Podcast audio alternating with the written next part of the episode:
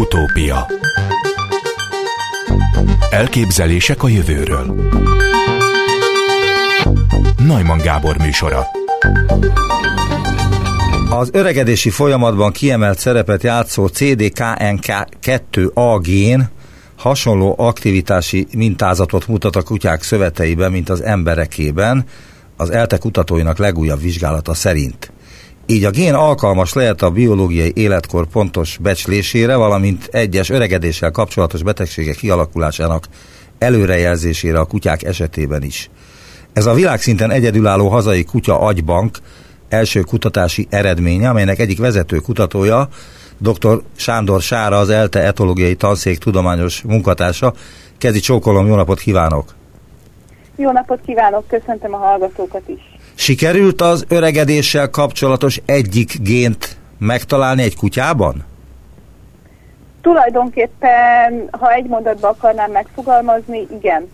Tehát erről a génről, erről a bizonyos CDKN2A génről régóta ismert, hogy sok fajban megemelkedik az RNS molekuláinak a szintje az öregedéssel, és úgy tűnik, hogy most ugyanezt megtaláltuk kutyában is. És ezt be lehet határolni, hogy ez mikortól emelkedik meg? Tehát egy kutyánál, vagy egy embernél, tehát ez korhoz, vagy mihez köthető?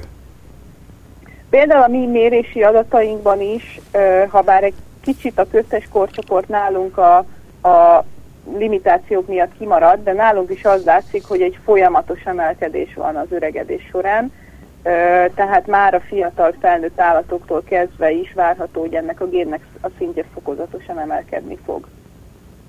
Igen, de azt próbáltam kérdezni, lehet, hogy rosszul tettem fel a kérdést, hogy ez mikortól datálódik, tehát hogy mikor kezdődik el az öregedés, amikor ez a bizonyos CDKN2A gén megjelenik, és egyre több lesz belőle.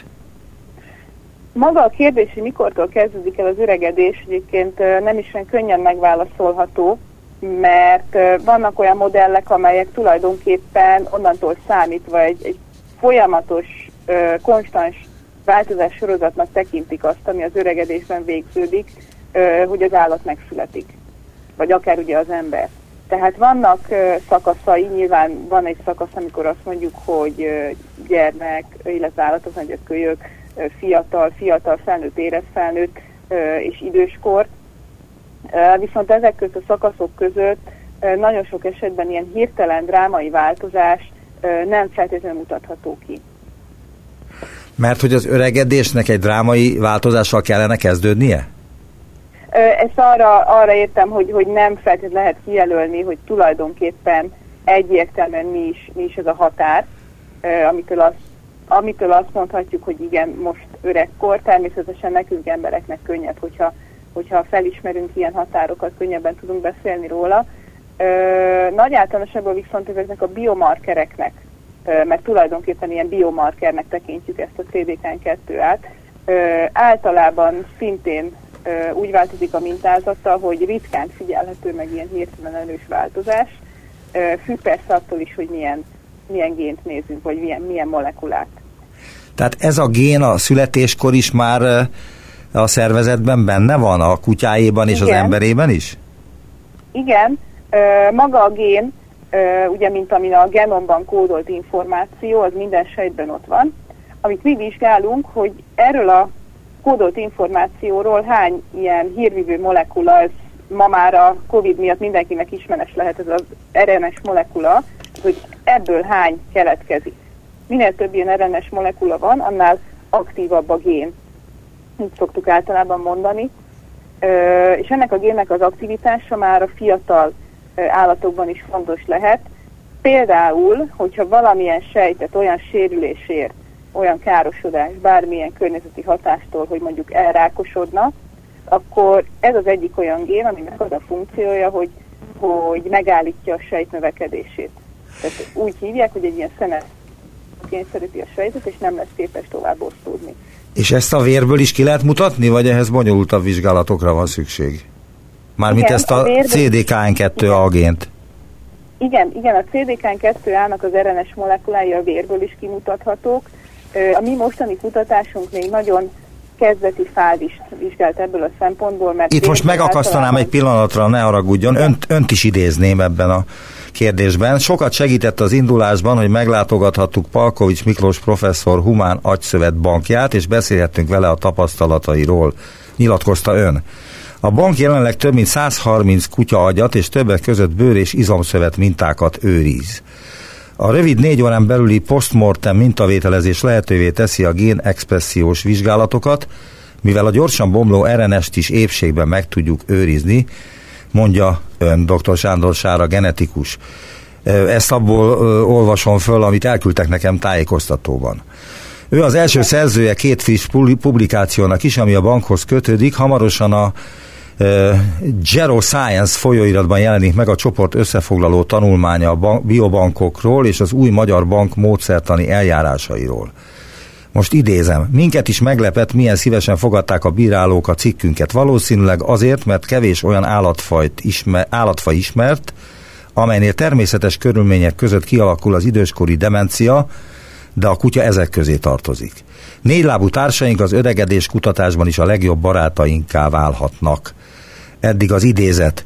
De visszatérnék arra a kérdésre, hogy mikor kezdődik az öregedés, mikor kezdődik a kutyáinkban a demencia? Hány éves kor után? Illetve milyen állatoknál figyelhető még meg az időskori demencia?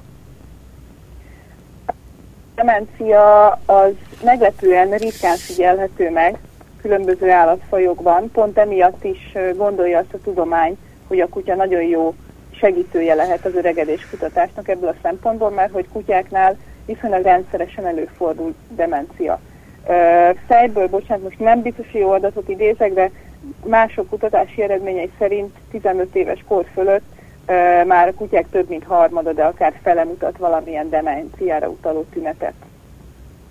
Ezt találtam támasztani, mert volt nekem 15 éves kor a születésnapja előtt halt meg, de 15 éves kutyám, amelyik már súlyos demenciát mutatott, de nem voltunk abban biztosak, hogy ez demencia, nem voltunk meggyőződve arról, hogy ezt nem direkt csinálja. Mármint olyanra gondolok, hogy egy nagy lakásban laktunk, és ő a lakás egyik végében volt, és hogyha a másik végében kinyitottam a frigidert, akkor kislattyogott, mert tudta, hogy túró rudit fog kapni.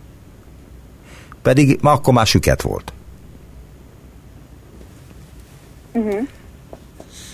Folytatom minden esetre, nem akarom itt, hogy letáborozunk ennél az esetnél, mert hogy nem erről van szó. A cikkből idézek. A CDKN2A gén fontos szerepet tölt be a rákos daganatok kialakulásának megakadályozásában, mivel a sérült vagy mutáns sejteket osztódásra képtelen úgynevezett szeneszcens állapotba kényszeríti. Ez a sejtszintű gátló hatás kiemelt szerepet játszik a szövetek természetes öregedésében is. Különösen jelentős mértékben növekszik a CDKN2A aktivitása, amit génexpressziónak nevezünk az idősödő agyszövetben, főleg ha valamilyen neurodegeneratív folyamat, például Alzheimer-kór is kimutatható. Mindezek miatt a CDKN2A ideális jelöltnek tűnt a kutyák és az emberek öregedését összehasonlító vizsgálatokhoz. Teszi hozzá ön. De ilyen típusú vagy ugyanilyen gén van az emberben is? Ez egy úgynevezett konzervált gén. Így szoktuk hívni azokat a géneket, amelyek nagyon-nagyon-nagyon hasonló formában vannak jelen különböző fajokban. Nagyon sokszor egészen úgymond primitív fajoktól kezdve egészen az emberig. Itt most gondolok arra, hogy mondjuk fonálférgek. És ezeknek általában a funkciója is eléggé hasonló tud lenni a különböző fajokban.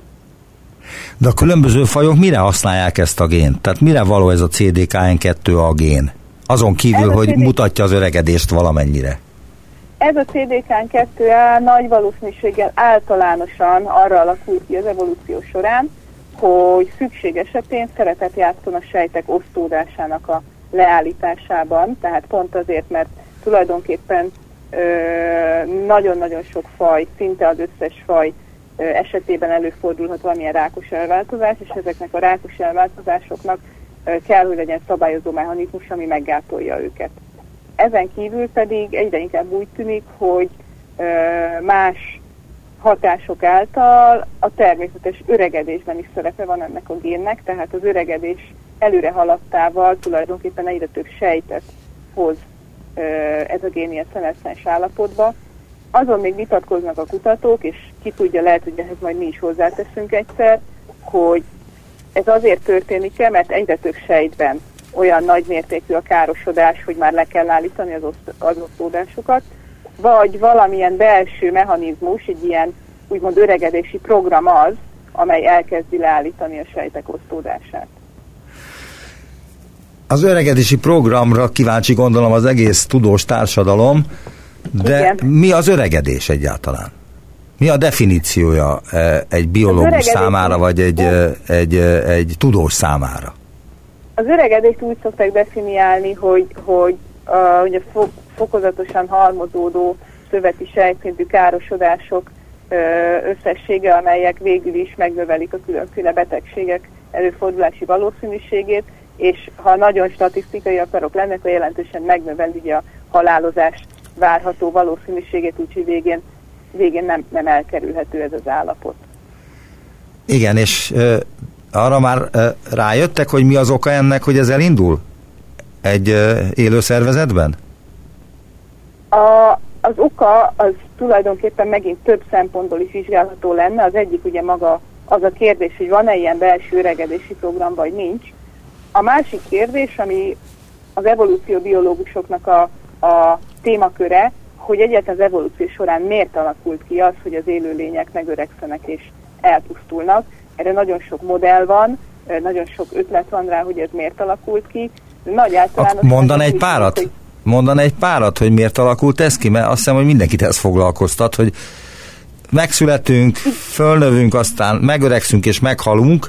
Ezt mindenki természetesnek tartja, és azt gondolja, hogy ez a világ normális menete, de hogy tényleg ez a világ normális menete-e? Nagyon kevésen élőlény van, ismerünk néhányat, amely úgymond halhatatlan, tehát hogy nem igaz rá ez a szabály, például a hidra fajok egy része ilyen, ez ilyen kis évesvízi csalánozó. Viszont a legtöbb fajra igaz, hogy megöregszenek az egyedei és elpusztulnak. A legelterjedtebb elképzelés szerint tulajdonképpen ennek az az oka, hogy a fajoknak a változó környezethez való alkalmazkodását azt szolgálja, hogyha a generációk képesek lecserélődni. Tehát, hogyha egy adott generáció ott maradna párhuzamosan a fiatalabb generációkkal, akkor egyrészt egy idő után nem lenne elég férőhely, elég táplálék, másrészt az alkalmazkodási képesség is csökkenne. Tehát az öregedés maga is valamikor kialakult az ősi időkben pontosan azért, mert gyakorlatilag így lehet működni normálisan, tehát így nem lesz túl népesedés, vagy túl állatosodás. Tehát, hogy... Igen, könnyen lehet, hogy egyszer ez egy adaptív, így hívjuk azt, hogy az alkalmazkodás segítő jelenség volt. Kezdetekkor, mit nevezünk kezdetekkornak? Valamikor a kezdetekkor, igen. Uh-huh. Azt is írják még, a kutatásban 26 többféle fajtájú kutya agyának homloklebenyét, vázizomszövetét és bőrét vizsgálták. Kiderült, hogy minél idősebb egy kutya, annál magasabb az agy és izomszövetében a CDKN2A expresszió. Ez azt is jelenti, hogy az öregedés először az agyban indul meg? Ez egy nagyon érdekes kérdése megint a tudománynak, hogy magának a központi idegrendszernek az öregedése milyen szerepet tölt be a teljes szervezet öregedésében. Az öregedési programmal, tehát azzal az elképzeléssel kapcsolatban egyre több jel mutat rá, hogyha van ilyen öregedési program, akkor annak a szabályozásában maga a központi idegrendszer sok központi funkciót tölthet be. És ezt a fajta vizsgálatot, amit önök végeznek, ezt az embereknél nem vizsgálták? Tehát, hogy furcsának találom, hogy önök rájönnek, és az emberi genommal foglalkozó tudósok pedig nem. Dehogy nem, tehát ennek a génnek az öregedéssel összefüggő expresszió változása, tehát ez az a bizonyos RNS molekula mennyiség, amit említettem, ez emberekben már nagyon régóta ismert. És további kutatások folynak, hogy egyre pontosítsák azt, hogy milyen változások, milyen helyzetben mire utalnak.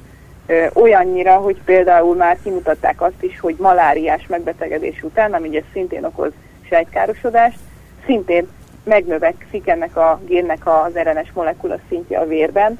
Tehát ilyen értelemben például a betegségekkel kapcsolatban is mutathat valamilyen összefüggést. Mi most csak annyit tettünk hozzá ehhez, hogy megnéztük, hogy az öregedéssel kapcsolatos összefüggés, kiemeltem ugye az agyszövetben és a vérben, az hasonló a kutyákban, mint az emberekben. Igen, de hát általában nagy felfedezések is úgy történnek, hogy az ember egészen mást akar felfedezni, vagy mást kutat, és hirtelen bejön oldalról, vagy nem tudja senki sem, hogy honnan valami szikra, és akkor felfedez valami földön kívüli szenzációs dolgot. Hát ez egy földön belüli szenzációs dolog, de hogy ezzel mire lehet menni, mit lehet ezzel kezdeni, ezzel a felfedezéssel? Ez maga ez a felfedezés valószínűleg nem egy ilyen szenzációnak a megelőzője lesz, de a tudományra, és különösen például az öregedés kutatásra igaz, hogy ez a sok kis lépés, ami például jelen esetben a mi kutatócsoportunknak egy nagy lépés előre, de a tudományban egy kis lépés, ez segít, hogy egyre többet és többet tudhassunk majd arról, hogy végül is hogyan zajlik az öregedés, és hogyan lehetne majd közbeavatkozni. Mert hogy ön szerint is közbe kéne avatkozni? Nekem a személyes véleményem az, és erről beszéltünk is, hogy az öregedés az élet része. Tehát én nem is azt gondolom, hogy feltétlenül az a cél, hogy az ember ne öregedjen meg, ne kelljen eltávoznia, de az, hogy minél több személynek az öregedési pályáját egy egészséges útra terelhessük, az nagyon fontos cél lenne. Hiszen sokakat érintenek különféle betegségek, a rákos daganatoktól kezdve a demencia különböző formájáig, és egyrészt magának az érintettnek sem jó, hogyha ezekkel a betegségekkel szembesül az idősebb korában, másrészt a környezetre, és hát közvetve ugye az egészségügyi rendszerre, és ez nagy terhet tesz. Milyen más élettani összefüggéseket lehet vizsgálni a kutyáknál, amelyek az embernél is fontosak, és nagyon hasonlítanak az emberi különböző betegségek kialakulására, reakciókra, stb. Stb. A nagyon-nagyon sok élettani tényező hasonló a kutya és az ember között, tehát igen, hosszú listát tudnék most erre válaszként sorolni. Ami minket kifejezetten érdekel, az az idegrendszernek a működése, molekuláris felépítése, hiszen a kutya nem csak, hogy evolúciós léptékben mérve azért, mint emlős állat, közelebb áll az emberhez, mint mondjuk egy ecetmuslica vagy fonálféreg, hanem ugye az elmúlt évezredek során egy nagyon szoros, közös evolúciós útja is volt a két fajnak, tehát a kutya kialakított olyan idegrendszeri mechanizmusokat, amelyek az emberhez hasonló képességeket alakítanak ki. Ez az etológus kollégáknak a számos kutatási eredményéből tudható, és mivel a kutya emiatt kicsit hasonlóbb az emberhez, úgy mondhatnám, mint amit mondjuk egy farkasnál várnánk, hiszen a farkas az csak az evolúciós közös ősre visszavezethető hasonlóságot mutat, ezért van az, hogy a kutya ilyen kiemelt szerepet kapott ebben. Meg hát a kutyáknál lehet megfigyeléseket tenni minden körülmények között, tehát alszik, ugat, stb. Tehát ott meg lehet figyelni, egy vadállatot nagyon nehéz, azt hiszem, és egy ilyen fonálférget meg nem lehet instruálni. Igen, alapvetően ez is egy nagyon fontos szempont. Nem véletlen, hogy a maga a családi kutya program, amely szülő intézménye, egyrészt ugye a senior családi kutya programnak, másrészt ennek magának, ennek a kutyaügyi szövetbanknak olyan kutyákat vizsgál, akik családban gazdáik mellett élnek. Van olyan mérés, ami a kutyák intelligenciáját méri, úgy, mint az embereknél? Léteznek a kutyáknál is különböző, lehet talán így mondani, intelligencia tesztek, különböző képességeket, helyzetekre való reakciókat mérnek, de ugyanúgy, ahogy az embereknél itt is mindig elmondjuk, hogy a különböző fajtáknak az intelligenciája, a viselkedés mintázat a különböző funkciók teljesítésére kialakítva, tehát nem mindig igazságos egy az egyben összehasonlítani őket valamilyen intelligencia teszt alapján. De ha most azt kérdezem öntől, hogy feltételezem, sok ilyen intelligencia tesztet végeztek már kutyáknál, ami rájuk van szabva, hogyha összehasonlítjuk az emberekkel, a legokosabb kutya az milyen IQ pontot képes, lenne képes elérni, hogyha transponálnák ezt a kutyáknak, már mint az ember intelligencia tesztet. Tehát, hogy viszonylatokba, ha az ember 100 IQ pontot ér, akkor a legokosabb kutya mennyit tud ebből magáévá tenni, ebből a 100-ból? Erre egyrészt azért sem tudnék korrekt választ adni, mert jó magam nem vagyok közvetve érintett ebben, én genetikus vagyok és nem etológus. De van kutyája? Másrészt van kutyám, igen, sőt kutyás oktatással is foglalkozom, de mi közvetve az intelligencia mérés nem építjük be azért az oktatási rendszerünkbe. Uh-huh. A másik pedig az, és ez kapcsolódik kicsit a biomarker témához is, hogy ahhoz, hogy például egy humán meg egy kutya intelligencia tesztet összehasonlíthassunk, ahhoz előzetes összehasonlító mérésekre van szükség, amelyek például validálják azt, ugye érvénybe helyezik, hogy a két teszt tényleg összehasonlítható. Nem tudok róla, hogy lenne ilyen teszt, amelynél elvégeztek volna ilyen részletes és alapos összehasonlítást. Uh-huh. Hogyan folytatják a kutatásokat? Élő kutyákkal? Magában a Kutyaegyi Szövetbankban mi elsősorban, ugye mindig szomorú esemény kapcsán, de olyan kutyák testét fogadjuk, akik valamilyen betegség vagy időskor miatt el lettek altatva, és a gazdájuk előzőleg fölvette velünk a kapcsolatot, és fölajánlaná. Jelenleg ezt egyébként Budapestről és környékéről tudjuk megtenni, ezeket a felajánlásokat elsősorban onnan tudjuk fogadni, hiszen van egy időlimit, amit említett is valamelyik idézet során. Mármint csak és szükség is van, tehát hogy várnak jelentkezőket? Igen, ennek a banknak a célja, hogy egy folyamatos bővítés segítségével egy egyre növekvő és egyre szélesebb körű mintagyűjteményt tudjunk a kutatók rendelkezésére, tehát akár külföldi kutatók rendelkezésére is bocsátani. Uh-huh. Nagyon szépen köszönöm az interjút, dr. Sándor Sára, az ELTE etológiai tanszék tudományos munkatársa volt az Utópiában. Kezi csókolom, viszont hallásra. Köszönöm, viszont hallásra. Utópia. Már sikeresen teljesítette első repülését a NASA Ingenuity helikoptere a Marson. Azóta sem tétlenkedett, az egyre vakmerőbb tesztek után már a 4. útján is túl van. Itt van önünk Szabó Róbert, a Csillagászati és Földtudományi Kutatóközpont Konkoly-Thege Miklós Csillagászati Intézet igazgatója. Jó napot kívánok! Jó napot kívánok, üdvözlöm a hallgatókat! A helikopteres repüléshez nincs szükség légkörre? De van, légkör nélkül nem működne, és hát a Marsnak is van egy légköre, de ez jóval ritkább, mint a földi, és éppen ezért ennek megfelelően kellett tervezni a kis helikopternek, vagy drónnak, ahogy hívjuk, a rotorjait, marsi körülmények között is felemelhesse ezt a kis szerkezetet, és körülnézhessünk a Mars felszínén. Vagyis, hogy lehet, hogy ennek a számításnak a világon semmi értelme nincsen, de ha jól tudom, akkor a Marsnak a légköre az körülbelül az 1%-nyi földi légkörnek felel meg. Igen, nem valami ilyesmi nagyság. Vagyis, hogy 100-szor olyan gyorsan kellett forognia ennek a rotornak, mint a földi helikoptereknek? Hát 100-szor nem kell gyorsabban forognia, ezt ki lehet számítani ugye mérnöki tudományok segítségével, hogy mekkora emelőerőt kell kifejteni ahhoz, hogy ezt a kis szerkezetet, egy drónt kell igazából elképzelni, mindenki látott már drónt, nem a legkisebb méretűeket, hanem az egy picit nagyobbat, de egész nagy a rotor kellett hozzá, ez a különbség is ebben látszik a földi légkör és a marsi légkör közötti alapvető különbségnek a megnyilvánulása, hogy egy nagy, több mint 1 méter átmérőjű rotor kellett hozzá, tehát erre inkább helikopternek néz ki, és nem egy olyan kis drónnak, aminek mondjuk 4 kis propellerre lenne. Tehát elég nagy lapátok kellettek ahhoz, hogy ezt a nagyon híg légkört, tehát nem kevésbé sűrű légkört, arra fel tudjuk használni, hogy a szokásos felhajtó erőt tudjuk biztosítani ennek a kis eszköznek, és szépen körülnézhessünk a Mars felszínén.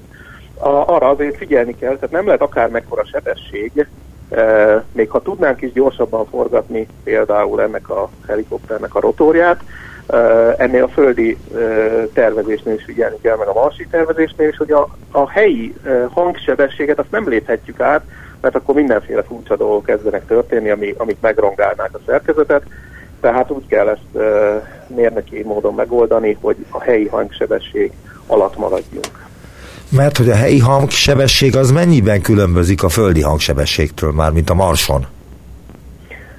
Ugye ez attól függ a légkörnek a sűrűségétől is, meg az anyagi minőségétől, meg a hőmérsékletétől, sok mindentől függ, de a lényeg az, hogy ez nem is a Marsnál olyan nagyon lényeges, földi helikoptereknél is lényeges, mert ott földi helikopterek gyorsan is tudnak mozogni, és ilyenkor hozzáadódik ez a sebesség a rotornak a forgási sebességéhez, és amikor tudjuk a sugárhajtású repülőgépeket, amik hangsebesség átlépésére is képesek, vagy varázsrepülőket, azokat egészen máshogy kell tervezni. Ott már ezek a rotorok, csavarok, ezek nem bírnák ki azt az erőhatást és azokat a fizikai hatásokat, amik ott fellépnek, tehát ott másfajta tervezést igényel a mérnöki munka. Ön szerint tényleg elképzelhető, hogy rövid időn belül űrállomást létesítsenek a Marson? Hát ez a terv, és ha ott hosszasabb és kiterjedtebb vizsgálatokat szeretnénk végezni, akkor ez egy használható terv lenne, de előbb azonban, mint egy ugródeszkaként, én valószínűleg tartom, és minden jel arra mutat, hogy a Holdon lesz inkább egy bázis először, amit persze ugye könnyebb megépíteni, olcsóbb is, közelebb van, könnyebben elérhető, tehát az amerikai holdbázis is épül, és rendszeres hold utazások is tervbe vannak véve, amerikai oldalról is, de akár a kínaiaknak is van ilyen tervük. Tehát én azt gondolom, hogy érdemes ezt a lépcsőfokot nem átugrani, és egyből a Marson a bázist építeni, mert nagyságrendekkel nehezebb, nagyságrendekkel nagyobb kihívás a Marson mindezt végrehajtani. A kínaiak egy űrállomást készülnek építeni egyedül. Tehát nem az oroszokkal és nem az amerikaiakkal, hanem egyedül, és az első rakéta, amelyik fölvitte volna az első űrállomás darabot, az elszabadult, és jelen pillanatban azt írják a lapok, hogy ha szerencsénk lesz, nem lakott területre zuhan az elszabadult kínai rakéta. Ez mekkora esély? Tehát mennyi az esély annak, hogy ez a rakéta, amelynek a fontosabb adatai 30 méter hosszú, 21 tonna a súlya, 27 000 km/h sebességre képes, ez a valamelyik lakott területre esik? Ezt nehéz nagyon megmondani, hogyha teljesen véletlenszerűen valóban ez történik, és itt a napokban a legnagyobb darabja az valószínűleg Földet fog érni. Azért nagyon nehéz megmondani, mert ugye a Földnek a túlnyomó része óceán, és még a szárazföldeknek is a túlnyomó része lakatlan terület. Hát gondoljunk csak a földrajz tanulmányainkat, nézzünk rá a térképre. Tehát a városok nagyon kis helyet foglalnak el, és nagyon kis helyen koncentráltak, de mégis nem elhanyagolható, és nem nulla veszélye. Annyi segítség, vagy tisztábban látása az várható a napokban, hogy amint közeledik a földet érésnek, a visszatérésnek az időpontja, egyre pontosabban lehet majd tudni, tehát például egy kört lehet majd rajzolni a föld köré, vagy a földgömbre, hogy nagyjából ennek a körnek a mentén lesz, és akkor már van értelme pontosabban megbecsülni, hogy abban a régióban, abban a sávban vannak-e sűrűn lakott területek, és akkor milyen eséllyel kell erre figyelni. Összességében ez az esély nagyon pici, mert még egyszer mondom, a Földön az emberek által lakott, sűrűn lakott területek, ezek nem elhanyagolhatók, de nagyon kicsi részét teszik ki a Föld felszínének, tehát a Föld összes egész felületét kell összehasonlítani a városok által, vagy falvak és lakott területek által lefedett résszel, ez azért elég kicsi esély, százaléknál is kisebb, ezrelékek, vagy még annál kisebb esélyről beszélünk, nem nulla, nem elhanyagolható, de ahogy közeledünk az esemény felé, úgy lesz ez egyre pontosabb, és akkor, hogyha esetleg ilyen veszély állna fönn, akkor még a megfelelő intézkedéseket is meg lehet majd tenni. De nem lehet egy ilyen elszabadult rakétát semlegesíteni, lelőni? Hát ezekben a filmekben sokkal veszélyesebb, mármint hogy ezekben a katasztrófa filmekben sokkal veszélyesebb föld felé jövő aszteroidákat vagy rakétákat lőnek le, és itt van egy rakéta, amelyről tudnak mindent az illetékesek, akik ehhez értenek, És nem is jut az eszükbe, hogy lelőjék, de ezt nem lehet lelőni? Ez egy viszonylag nagy kihívást jelentő művelet lenne, és félő, fennáll a veszély, hogy esetleg több darabra lőjük, és még nagyobb veszélyt okozunk, nagyobb területen szóródnak szét a roncsok, mint ahogy eleve tennék. Hát még egyszer mondom, nagyon ez lenne valószínűleg a megoldás, nem tudom, hogy technikailag meg kivitelezhető-e vagy nem, ebben én nem vagyok illetékes, nem. Elnézést, van ebben kooperáció az amerikaiakkal és az oroszokkal? Mármint a kínaiak tudnak velük együttműködni ebben? Ezt is nehéz megmondani kívülről, hogy most éppen Peking és Washington között ége és működik egy titkos telefonvonal, ezt nem tudom megmondani. Amit kívülről látunk, ugye leginkább a titkolódásban, akárha a járványügyre gondolunk, akár más ügyekre, és nem éppen a nyílt párbeszéd és a kártyáknak a felfedése, nem tudom megmondani. Nekem nincs információm erről, hogy a nagy űrhatalmak, már mennyire lehet ezt a hidegháborúban kitalált és használt fogalmat használni a mai 21. században, ezekben a napokban, hogy ők mennyiben kooperálnak, nem tudom igazából. Valószínűleg a kínaiak megpróbálják saját maguk megoldani ezt a helyzetet. Hogyha olyan esemény lenne, olyan kozmikus esemény, ahol biztosan van valamilyen katasztrófa következne, akkor valószínűleg egy nemzetközi együttműködés az elkerülhetetlen lenne, így, hogy ennek nagyon-nagyon kicsi az esélye, hogy egyáltalán bármi történik. Még egyszer mondom, a legnagyobb esélye annak van, hogy egy lakatlan területre, vagy az óceánba fog zuhanni ez a rakétafokozat, vagy maga a rakéta. Ettől még nyugodtan ki mehet bárki sétálni, nem kell a házba bezárkózni. Tehát ez körülbelül olyan eséllyel öl meg engem például, mint egy villám? Én még valószínűleg ennél is kisebb az esélye. A pontos számokat nem tudom, nem számoltam ki. Van olyan helyzet, egy vihar helyzetben egy villámcsapásnak sokkal nagyobb az esélye, főleg az ember nem megfelelően viselkedik. Mondjuk éppen egy golfpályán félütőkkel hadonászik. Ez előfordult az Egyesült Államokban is, meg máshol is, vagy éppen fa alá megy, vagy olyan helyre, ahol fénytárgy mellé, ahol nem kéne. De igen, ennek is pici az esélye, főleg ha derült idő van és nincsen zivatar, akkor egészen elhanyagolható. Hát ennek is gyakorlatilag elhanyagolható a veszélye, hogy egy bizonyos embert fejen találja. Annak már nagyobb a valószínűsége, hogy egy bizonyos lakott területet eltalál, de még akkor sem biztos, hogy emberekben tesz kárt. De még egyszer mondom, emiatt nem kell aggódni, figyelemmel kell kísérni, és a médiában erről lehet olvasni, és nyomon lehet kísérni, amint pedig pontosabban tudják a szakemberek, akkor pedig előrejelzést is fognak készíteni, hogy a Föld melyik területén, melyik országban, melyik területen várható a Földet érés. Tehát még egyszer visszatérve az eredeti kérdésre, valószínűleg nagyobb probléma tudnánk okozni azzal, hogyha mondjuk darabokra esne egy ilyen fokozat.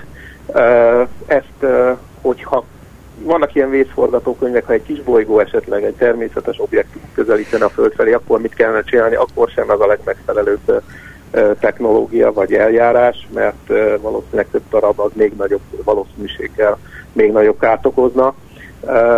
Itt pedig már igazából arra is lehet gondolni, hogy igen, például a műholdat meg tudnak semmisíteni, és erre már a kínaiaknak is volt precedens, hogy ezt megtették, illetve az Egyesült Államoknak is van ilyen technológiája, de ezek magasabban keringő műholdak. Itt már ez a fokozata a földi légkörben van, és hamarosan ennél fog. Itt más technológiákat kell alkalmazni, ha egyáltalán lehet mit tenni, de még egyszer mondom, a nagyon kicsi az esélye, hogy bármilyen katasztrófa történne. Akkor most egy ilyen űrtalányról kérdezném.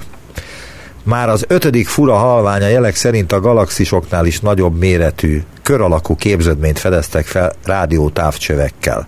Az újonnan felfedezett halvány gyűrűre emlékeztető objektum látszó szögátmérője mintegy 70 ív másodperc. A külső széle felé fényesedik, mintha egy buborékot látnánk. Igazából egészen úgy fest, mintha egy szupernova maradvány volna, csak annál sokkal nagyobb kiterjedésű. Számol be erről a fura jelenségről a Monthly Notices of the Royal Astronomical Society Letters folyóirat. Ön szerint mi ez?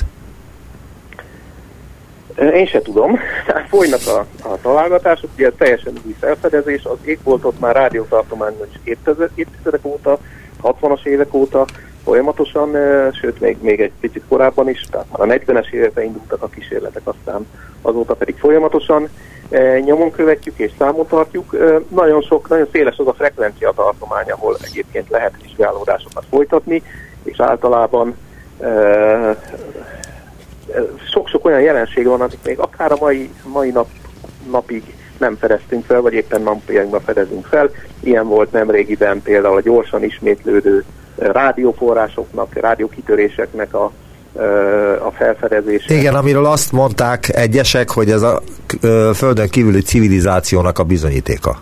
Igen, hát ez megdőlt, mint ahogy amikor a pulzárokat felfedezték 1960-as években, Jocelyn Bell-Burner, még fiatal hallgatók. Hát, hogy a pulzárok is rádióhullámokat bocsájtanak ki. PHD hallgatók, így van, akkor ők el is nevezték a felfedezést kicsi zöld emberkéknek, Little Green Man, LGM volt, és hát természetesen kiderült, hogy nem erről van szó, hanem a már korábban megjósolt nagyon-nagyon sűrű neutroncsillagokról, pulzárokról. Így van. Tehát vannak még ilyen felfedezetlen jelenségek, itt van például ez a kör alakú objektum, ugye itt az lesz a nagyon fontos lépés, hogy említette itt a látszó átmérőjét, ugye itt valamiféle galaxisokhoz kötődő, vagy galaxis halmazokban, vagy galaxisok környékén látszanak ezek a képződmények, ezért így feltételezhető, hogy valami közük van az adott galaxishoz, vagy több galaxishoz, vagy galaxisok csoportjához, hogy ez pontosan mi ez a kapcsolat, és hogyan keletkezett, ezt még minden mai napig nem tudjuk. Tehát először bizonyítani kell, hogy valóban olyan messze vannak, tehát azokhoz a galaxisokhoz fizikailag közük van, mert ha nem így van, ha elég sokat felfedezünk, akkor egy idő után már statisztikailag ezt biztosan mondhatjuk, amíg csak néhány ilyen objektumunk van, addig lehet, hogy itt vannak a közelünkben, a naprendszer szélén, vagy a naprendszerhez közel. Ezért nehéz megmondani, és akkor nyilván jóval kisebb objektumokról van szó, de általában azért feltételezhetjük, hogy ez extragalaktikus objektumok, tehát tőlünk nagyon nagy távolságban vannak, galaxisokhoz kötődnek, hogy pontosan mi történt, és hogyan alakultak ki ezek a körszerűnek látszó vagy gyűrűszerű objektumok, ezt nehéz megmondani, nem tudjuk. Ön látta? Tudjuk. Tehát látcsővel ez látható? Nem, ez csak rádiótávcsővel látható, ez a látható is másféle hullámos tartományokban, tehát például a látható tartományban, vagy infravörösben, az nagyon-nagyon halvány lehet, tehát még senki nem látta, csak rádióhullám tartományban lehetett látni. Ha sikerülne megfigyelni másban is, az egy nagyon fontos lépés lenne, mert akkor már például a távolságát is esetleg meg tudnánk mérni, óriás távcsövekkel felvenni ennek a spektrumát, a látható hullámos tartományban, esetleg az infravörösben, közel infravörösben vagy ultraibolyában, de nem egyszer mondom, nem látszik. Tehát a következő lépés az mindenféle ilyen vizsgálatoknak az elvégzése lesz. Tehát ha bizonyítani kellene, hogy az adott galaxisok távolságában van, tehát összetartoznak, és akkor utána tovább lehet az elméleteket finomítani, vagy csavargatni, hogy mi lehet az a folyamat, ami mondjuk egy nagy kitörés tényleg, ami gázkifúvódás, ami a galaxisokból ered ki. Vannak ilyenek egyébként, van rá bizonyítékunk, például röntgen tartományban látjuk, hogy a galaxisunkból, a mi galaxisunkból is, meg távolabbi galaxisokból is vannak ilyen kifújódások, például a központi fekete lyukból hatalmas anyagkilövellések vannak, meg szupernovákból is bennek jóval kisebb kifúvódások, nem ilyen hatalmas gyűrűk, mint amiről itt most a felfedezés beszámol, de hogy pontosan akkor végül is mi ez, ezt még nem tudjuk. Tehát további kutatások szükségesek, ez a jó tudományban, és ez fontos megérteni, hogy nincsenek kész válaszok. Elnézést, de muszáj visszautalnom a járványhelyzetre, és nagyon sok ember megtévesz, mikor azt gondolja, hogy kész válaszokat tudnak adni az orvosok, a virológusok, immunológusok. Nincsenek kész válaszok, most folynak a kutatások, ugyanígy van ezekkel a misztikus rádiókörökkel, nem tudjuk, hogy mi történik velük, további megfigyelések szükségesek. Én biztos vagyok benne, hogy nagyon sok rádiócsillagász ezekben a napokban is minden félretéve ezeket vizsgálja, és megpróbálnak magyarázatot találni erre. Ha lesz étkézláb magyarázat, akkor megígérem, hogy szívesen beszámolok róla. Akkor vegyünk még egy aktualitást a beszélgetés vége felére. A NASA New Horizons űrszondája elérte a külső kisbolygó öv 50 csillagászati egység távolságban húzódó külső peremét. Ha a naprendszerben a naptól mért távolságot csillagászati egységenként a nap és a föld közepes távolsága útjelzők vagy mérföldkövek jelölnék ki, akkor a NASA New Horizons űrszondája jelentős mérföldkőhöz érkezett 2021. április 17-én 12:42 világidőkor már 50 csillagászati egységre, azaz 7,48 milliárd kilométerre távolodott el a naptól. A New Horizons szondáról a rádiójelek mintegy 6,9 óra alatt érik el a Földet, azaz a szonda tőlünk már közel 7 fény óra távolságra van. Azt kérdezném először, hogy milyen jeleket küld a Földre a New Horizons, illetve hogy mi az a világidő? Ugye a rádióhullámokat küld, minden ilyen űrszonda megfelelő hullámtartományban. Az világos, de hogy mit tartalmaznak ezek a rádióhullámok? Hát ez egy jó kérdés, én technikailag nem is tudom. Hát nyilván ezek általában hát van kamerák is voltak, erre emlékszünk a Plutó felvételeknél, és egy másik ilyen távoli... Az valódi felvétel volt a Plutóról? Igen, persze, az folyamatosan, természetesen azok valódi felvételek voltak, amiket ugye nagyon nagy sebességű elrepülés mellett közvetített vissza a Földre. Ezek fantasztikus felvételek, soha nem látott ilyet az emberiség, és egyediek, megismételhetetlenek, mert már jól elhagytuk a Plutó környékét, tehát nem tudjuk megismételni, és ráadásul olyan hatalmas sebességgel haladt el a szonda a Plutó, mert nem állt pályára, tehát csak egy rövid időablak állt rendelkezésre, hogy a kamerát is folyamatosan forgatni kellett, ugye egyszer előre néztünk, aztán meg vissza kellett forgatni, amikor már hagytuk el a Plutót, és ez alatt a rövid időtartam alatt sikerült nagyon sok nagyon részletes felvételt készíteni. De igen, tehát kamerát... És minden instrukció, minden egyes változtatáshoz 6,9 órát kellett várni, ugye? Hát én azt gondolom, igen, én úgy emlékszem, hogy amikor ez 2015 környékén elrepült a Plutó mellett, akkor az előre le volt programozva, tehát ez nagyon pontosan megvolt, a koreográfiát nem lehet 7 órányi késéssel levezényelni, mire az első parancs kiment volna, addigra már véget ért volna majd, hogy nem ez az a lehetőség, amikor legközelebb volt a Plutóhoz. Ezt mind előre a fedélzeti komputerbe betáplálták, és szépen végre is hajtotta ezeket a megfigyeléseket, úgy, ahogy azt előre ezt programozták, úgyhogy ez egy kiválóan sikerült, és többszörösen túl teljesítette ezt ugye a Plutó küldetést maga New Horizons, mert utána egy másik távol kisbolygót is meglátogatott, és most pedig már még ezen is túl. Hát itt a kisbolygó, az a távoli kisbolygó ennek a belső szélét érte el, ennyit pontosítanék, mert az 50 csillagászati egység ennek a belső pereme, ennél még távolabb is tartózkodnak, akár 100 csillagászati egységre is látnak a kis égitesteket. Itt már elnyúlt pályákról van szó, tehát a naphoz legközelebbi pályaszakaszok vannak itt ebben a kisbolygóban az 50 csillagászati egység környékén, és aztán ennél távolabb is vannak még.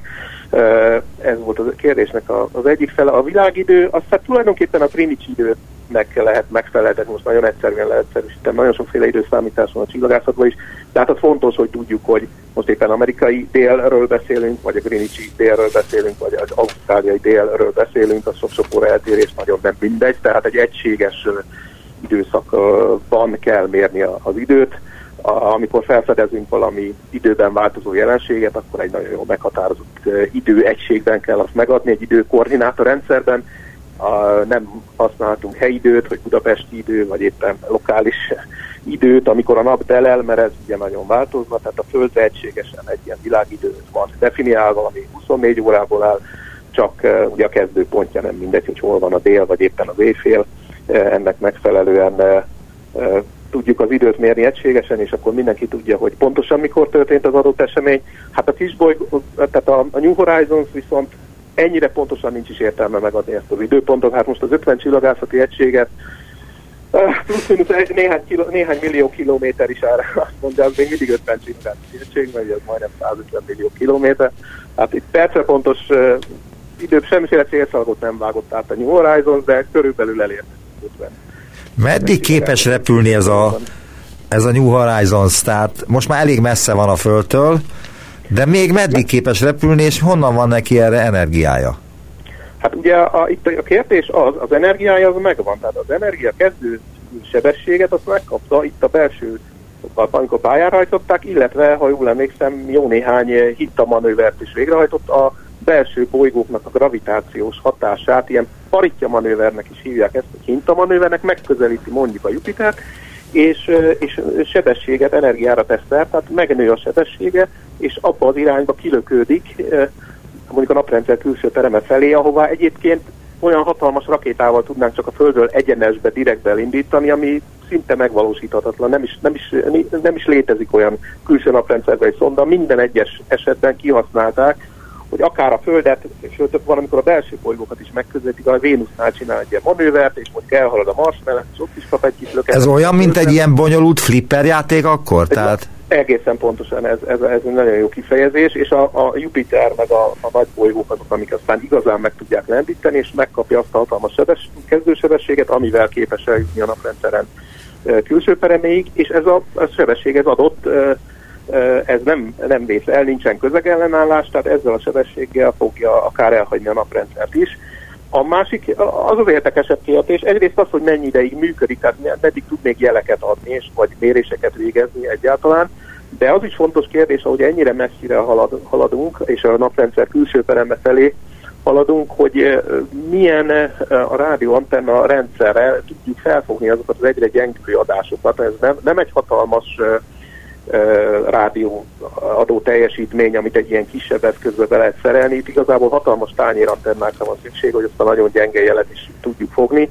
Ez egy ilyen nagy rendszer működik, ami a Deep Space Network, DSN a rövidítése, az egész Földet lefedi igazából, az összes NASA, az Európai Ügynökség és más űrügynökségeknek ezeket a távoli szondáiról jövő jeleket is nagyon összehangoltan, ez az egy nagy, több sok-sok tányérból álló rendszer, rádiótávcső hálózat az, ami veszi. Szerintem a New Horizons is még egy jó darabig fogjuk tudni venni a jelét, mert hiszen ha emlékszünk a Voyager űrszondák, meg a Pioneer űrszondák, amik már régebben indultak a 70-es években, és már messzebbre is jutottak egyébként a New Horizons, az ő jelüket is még mindig tudjuk venni. Azok a jelek, a New Horizonsnál nem tudom pontosan, hogy mi az, amit még sugároz, a Pioneer, meg a Voyagereknél, amik még mindig működnek, több évtized után is. Ott csak egy ilyen bejelentkezés van, hogy halló, ha itt vagyok, körülbelül ez a jel, még működöm, és még vagyok. Ez az, amit ezzel a hatalmas rádiótávcsőrendszerrel sikerül elcsípni még időről időre. Nagyon szépen köszönöm az interjút. Szabó Róbert, a Csillagászati és Földtudományi Kutatóközpont Konkoly-Thege Miklós Csillagászati Intézet igazgatója volt az Utópiában. Viszont hallásra! Köszönöm a lehetőséget, viszont hallásra!